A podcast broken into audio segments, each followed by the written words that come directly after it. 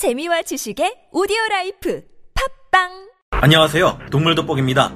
이제는 어디에서나 밖에 나가면 구석에서 빼꼼하고 모습을 드러내는 고양이들을 어렵지 않게 보실 수 있을 겁니다.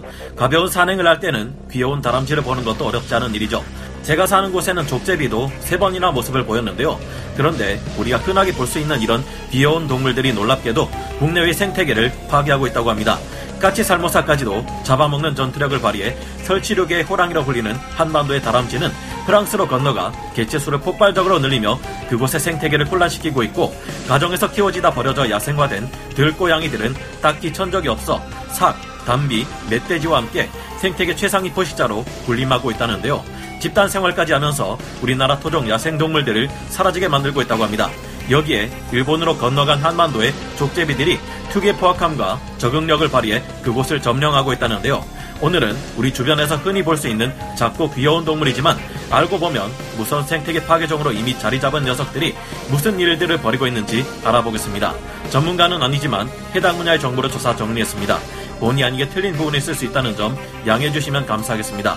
다람쥐, 우리나라 설악산의 한 길목에서 또아리를 틀고 잔뜩 경기하고 있는 누룩뱀과 다람쥐 한 마리가 목숨을 걸고 싸우는 일이 벌어졌습니다. 우리 한반도의 다람쥐는 흔히 도토리를 주워 앙증맞은 모습으로 갉아먹는 모습으로 유명하지만 사실 알고 보면 설치류계의 호랑이라 불릴 정도로 강한 전투력을 가지고 있습니다. 다람쥐는 이리저리 방향을 바꿔가며 누룩뱀의 빈틈을 공격하려 하고 누룩뱀은 총알처럼 머리를 쏘아 공격하며 다람쥐가 자신을 물어뜯지 못하게 견제하고 있는데요. 아무리 독이 없는 누룩뱀이지만 한번 물리면 다람쥐도 부상을 입을 수 있습니다. 하지만 물릴 듯 물릴 듯 하면서도 다람쥐는 잘도 빠져나가며 뱀을 압박하고 있습니다. 누룩뱀은 눈 깜짝할 사이에 튀어나와 다람쥐를 공격할 정도로 재빠르지만 다람쥐는 펄떡펄떡거리며 누룩뱀을 가지고 놀다시피 하고 있는데요. 급기야 상대가 안 된다는 것을 알아챈 누룩뱀이 싸움을 포기하고 도망치려 하지만 다람쥐는 뱀의 꼬리를 물어뜯고 잡아당기며 쉽게 보내주지 않습니다. 뱀이 숲을 사이로 도망가지만 다람쥐는 물리지 않게 조심하면서 끈질기게 뱀의 뒤를 쫓는데요. 누룩뱀은 많이 지 쳤는지 이제 다람쥐가 대놓고 몸통을 물어뜯어도 반격하지 못하고 있습니다. 결국 뱀은 다람쥐의 공격을 이겨내지 못하고 그 자리에서 죽어버렸는데요. 다람쥐는 뱀을 제압하고는 여유롭게 자신의 털을 다듬으며 그루밍을 하고 있습니다. 다람쥐의 공격을 당해내지 못하고 먹이가 되고 마는 것은 위험한 맹독을 가진 것으로 유명한 우리나라의 까치 살모사 또한 마찬가지인데요. 아직 다 자라지 못한 이 작은 까치 살모사는 전광석화 같은 속도로 머리를 쏘아대며 독리로 다람쥐를 물려고 하지만 신용하고 재빠른 다람쥐는 이를 귀신같이 피해대고 있습니다. 마치 까치 살모사가 지치기를 기다리는 것처럼 기회를 보던 다람쥐. 까치 살모사의 머리가 허공을 스치고 다시 돌아가기 직전 눈 깜짝할 새에 잡아채더니 그대로 까치 살모사의 머리를 물어 뜯어버립니다. 다람쥐는 앙증맞은 두 손으로 살모사의 머리를 붙잡고 개걸스럽게 먹어대며 이것이 정녕 우리가 알고 있던 다람쥐 가 맞나 하는 충격적인 모습을 선사하는데요. 물론 독사들이 성체로 완전히 자라면 이 먹이 사슬은 뒤집어져 거꾸로 다람쥐가 뱀의 먹이가 되지만 아직까지 어린 독사들에게 다람쥐는 저승사자와 다름없는 가장 위험한 존재 중 하나입니다. 이처럼 보이는 것과 달리 다람쥐의 전투력은 체구에 비해 굉장히 강력한 편이며 설치류의 호랑이라 불릴 정도의 활약을 보여줍니다. 이들은 민첩하고 영리해서 자신보다 덩치가 훨씬 크고 강한 rat 같은 큰 쥐들이나 어린 고양이들까지 우습게 보며 가지고 놀 정도인데요. 어린 고양이들의 사료를 빼앗아 먹는 것은 물론 황소개구리, 도마뱀, 작은 새까지 잡아먹는 포식자의 모습을 보이기도 합니다. 이런 한반도의 다람쥐들이 유럽으로 건너가 그곳의 생태계를 어지럽히고 있다고 하는데요. 현재 다람쥐는 환경부의 포획 금지, 채취 금지 야생동물로 지정되어 있지만 1980년대까지만 해도 유력한 우리나라의 수출품 중 하나였습니다. 1962년 강원도산 다람쥐 655마리가 한 마리당 1달러의 애완동물로 일본에 수출되었고 1970년대에는 30만 마리가 수출될 정도로 큰 인기를 끌었는데요. 무분별하게 잡아들인 한국의 야생 다람쥐들이 수출된 것은 프랑스와 같은 유럽의 국가들도 마찬가지였고 1991년 우리나라의 다람쥐 포획은 금지되었지만 때는 이미 늦었습니다. 유럽에서 한국 다람쥐의 개체수가 너무 많이 늘어나 문제가 되기 시작했는데요. 사람들이 귀여운 애완동물로 수입한 다람쥐를 기르다가 실증이 났다고 자연에 놓아준 개체들, 탈출한 개체들이 이 지역의 야생의 자리를 잡고 급속하게 수를 불려나가기 시작했습니다. 유럽연합의 외래종 데이터베이스를 살펴보면 프랑스의 11곳에 한국 다람쥐가 야생 집단을 이루고 있는데요. 그 외에도 이탈리아, 벨기에, 독일, 네덜란드, 스위스 등의 숲과 공원에서 발견되고 있습니다.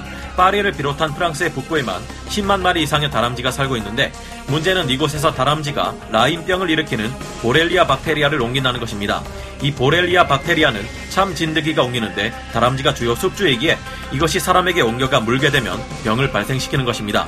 라인병은 심할 경우 뇌수막염, 뇌염, 안면 마비, 말초신경 근병, 관절염, 심장염 등등의 무시무시한 증상을 일으키는 병인데요. 파리 근교에 퍼진 한국 다람쥐들은 전통적인 진드기의 주요 숙주였던 들쥐보다 진드기 감염률이 8.5배나 높았다고 합니다. 한국 다람쥐들은 유럽에서 워낙 널리 퍼졌고 뛰어난 적응력을 바탕으로 각지에서 라인병을 일으키는 원인이 되고 있어 문제입니다. 하지만 이들 다람쥐를 잡아먹는 새로운 포시자가 우리나라에 등장해 문제를 일으키고 있는데요. 고양이, 사람들이 키우다 야생에 풀어놓은 고양이들이 야생화되어 북한산 국립공원 등에서 먹이사슬을 위협하고 있습니다. 여우나 표범과 같은 포시자들이 없는 한반도에서 한때 사람들의 반려묘였던 이 고양이들은 다람쥐나 작은 새 등을 사냥하는 모습이 포착되었습니다. 과거 우리나라의 숲에는 꽁이나 토끼, 다람쥐 같은 야생 동물들이 많았지만 언젠가부터 찾아보기 힘들 정도로 자취를 감추게 되었죠. 들고양이는 이들을 잡아먹어 사라지게 만든 주범으로 지목된 바 있습니다. 일부 들고양이들은 등산로나 휴식 공간에 갑자기 뛰어들어와 등산객들을 놀라게 하기도 한다는데요. 들고양이들은 번식기가 되면 공격성이 강해지고 요란한 울음소리를 내는 특성이 있는데 이 때문에 불쾌감을 드러내는 등산객들도 있다고 합니다. 여러분도 경험해 보셨을 듯하지만 제가 사는 곳 주변의 길고양이들만 해도 마치 어린 아기가 우는 듯한 소리를 내며 괴상한 울음소리를 낼 때도 있는데요. 서로 영역 싸움이 심해서 툭하면 서로 날카롭게 울부짖으며 싸워대는 광경도 자주 볼 수 있습니다. 저희야 고양이들이 이렇게 행동해도 또 뭐가 마음에 안 드나 보네 하고 말지만 밤에 아기를 재우는 집이나 시끄러우는 것을 싫어하는 사람 입장에서는 스트레스 를 받기도 하죠. 고양이들은 영역 생활을 하는 동물들이기에 한 마리가 사라질 경우 곧바로 다른 고양이가 들어와 그 자리를 차지해 버립니다. 게다가 고양이들의 번식 속도가 굉장히 빠르다는 점도 문제인데요. 이들은 한 번에 네다섯 마리의 새끼를 낳고 한 해 두세 번씩 번식을 하기도 합니다. 이러다 보니 도심이나 상가에서 가까이 있는 국립공원은 거의 대부분이 고양이 때문에 골치가 아프다고 하는데요. 공원 관리 측은 고양이들이 번식력이 워낙 좋아서 잠시만 방치해둬도 급격하게 개체수가 늘어난다고 하소연하고 있습니다. 2016년에는 덫으로 4마리의 들고양이들을 포획해 안락사시키기도 했지만 이것 자체가 고양이들을 해치는 일이고 이런 방식으로 고양이를 잡아들인다고 해서 들고양이 문제가 해결되지 않는 것도 문제인데요. 속리산 국립공원에서는 2000년대 초반 45마리의 들고양이를 포획해 보호시설로 보냈지만 이 중 30마리가 바뀐 환경에 적응하지 못하고 죽어버리는 안타까운 일이 발생했습니다. 이런 와중에 국립공원의 들고양이뿐만 아니라 길고양이들도 음산한 울음소리를 낸다든지 바깥에 내놓은 일반 쓰레기 봉지를 잡아 뜯어 놓는다든지 하는 행동으로 골치를 썩이고 있는데요. 최근 길고양이들에 대한 새로운 대응책으로 등장한 것은 중성화 수술을 진행하는 것입니다. 중성화된 고양이는 특유의 음산한 울음소리를 내지도 않고 공격성도 현저히 줄어들기 때문인데요. 서울시는 2017년 6억 8천만 원을 들여 9천 마리의 길고양이들에 대한 중성화 계획을 내놓았고 이 중 1,000마리는 동물보호단체나 수의사회 등의 민간 차원에서 추진한 바 있습니다. 하지만 사실 이보다 가장 확실한 대책은 키우던 고양이를 함부로 유기하지 않는 것이라는 지적이 이어지고 있는데요. 우리 한국 정부에서는 2014년 반려동물의 유기를 막기 위해 반려동물 등록제를 의무화했습니다. 그러나 이는 생후 3개월 이상의 반려견에게만 적용되고 고양이는 대상이 아니라는 것이 문제인데요. 반려동물 등록제의 도입 취지를 제대로 살리기 위해서는 고양이들도 이 대상에 포함시켜 관리하고 고양이를 키우는 시민들도 이에 적극 동참하는 자세가 필요할 듯합니다. 족제비, 조선이 한때 다른 나라의 지배를 받아 많은 사람들이 노동자로 끌려갈 때 사람들을 따라 함께 끌려간 우리의 토종 동물들이 있습니다. 바로 족제비인데요. 몸 길이 25cm에서 40cm 정도의 꼬리 길이 25cm 내외인 족제비는 체구가 작지만 배에 맞지 않게 사나운 성격을 가지고 있으며 전투력 또한 굉장히 뛰어난 동물로 유명합니다. 족제비들은 자신보다 더 큰 고양이들과 대등하게 싸우기도 하고 발가락 사이에 작은 물갈퀴가 있어 물고기도 잘 잡아먹는 포시자들인데요. 몇 달 전부터 저희 집 주변에 족제비 한 마리가 나타나 눈에 띄기 시작했는데 신기하게도 이 녀석의 활동 영역에서는 항상 시끄럽게 굴던 길고양이들 울음소리가 전혀 들리지 않고 발견되지도 않았습니다. 이 족제비는 매번 한참 떨어진 다른 구역에서 모습을 드러냈는데 이를 보아 일정 시기가 지나면 영역을 바꾸는 것으로 보입니다. 조용하던 저희 동네에서 족제비가 사라지자 다시 길고양이들이 돌아와 소란을 피우고 있는데요. 섬나라의 족제비들이 끌려간 이유는 바로 모피 때문이었습니다. 만주 지역에 주둔하는 섬나라군 장교가 입는 겨울 군복에는 목덜미 기세, 족제비 털을 방한용으로 사용했는데요. 그 수요를 충족시키기 위해 당시 조선 남부 지역에서 생포된 족제비들이 섬나라로 끌려갔고 그곳에서는 조선 족제비 사용 농장이 운영되었습니다.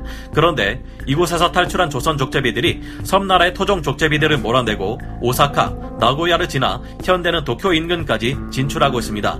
이곳에서 한국의 족제비들은 물 위에서 쉬고 있는 갈매기를 공격하는가 하면 마당에 빨래줄에 넣어놓은 생선을 훔쳐 먹기도 합니다. 또한 닭장에 침입할 경우 그곳의 모든 닭들에게 크고 작은 상처를 입히거나 죽여버리기도 하는데요. 어찌 보면 지난날 우리 민족의 수모를 한국의 족제비들이 대신 갚아주고 있는 것 같지만 섬나라의 야생 족제비나 동물들에게는 죄가 없는 만큼 그들이 희생되어야 할 이유는 없지 않나 생각해 봅니다. 이 동물들이 생태계를 교란하는 것이 문제가 되고 있지만 보이는 대로 포획하거나 제거해 버리는 것은 옳지 않은 일이라고 생각합니다. 결국 이들이 지나치게 번성하게 된 것도 따지고 보면 인간들의 무책임한 행동 때문이기도 하고 마구 잡아들이는 것보다 근본적인 원인을 해결할 수 있는 방법이 필요하다는 생각이 들기 때문인데요. 10여 년 전 수업을 듣는 교실에 들어왔다가 탈출한 청설모 한 마리가 누군가가 던진 돌에 맞아 죽는 상황이 생겼고 저는 이것이 너무 안타까워 가까운 곳에 청설모의 무덤을 만들어주고 잠시나마 애도 시간을 가졌던 것이 기억나는데요. 제 손 안에서 콩닥거리던 작은 심장이 멈추며 점점 뻣뻣해지던 청설모의 모습이 지금도 잊혀지지가 않습니다. 부디 오늘 말씀드린 세 가지 동물들의 경우도 이들을 해치지 않고 자연스럽게 야생에서 균형을 맞추고 살아갈 수 있는 방법이 등장했으면 좋겠다는 생각이 드네요. 오늘 동물 돋보기 여기서 마치고요. 다음 시간에 다시 돌아오겠습니다. 감사합니다. 영상을 재밌게 보셨다면 구독, 좋아요, 알림 설정 부탁드리겠습니다.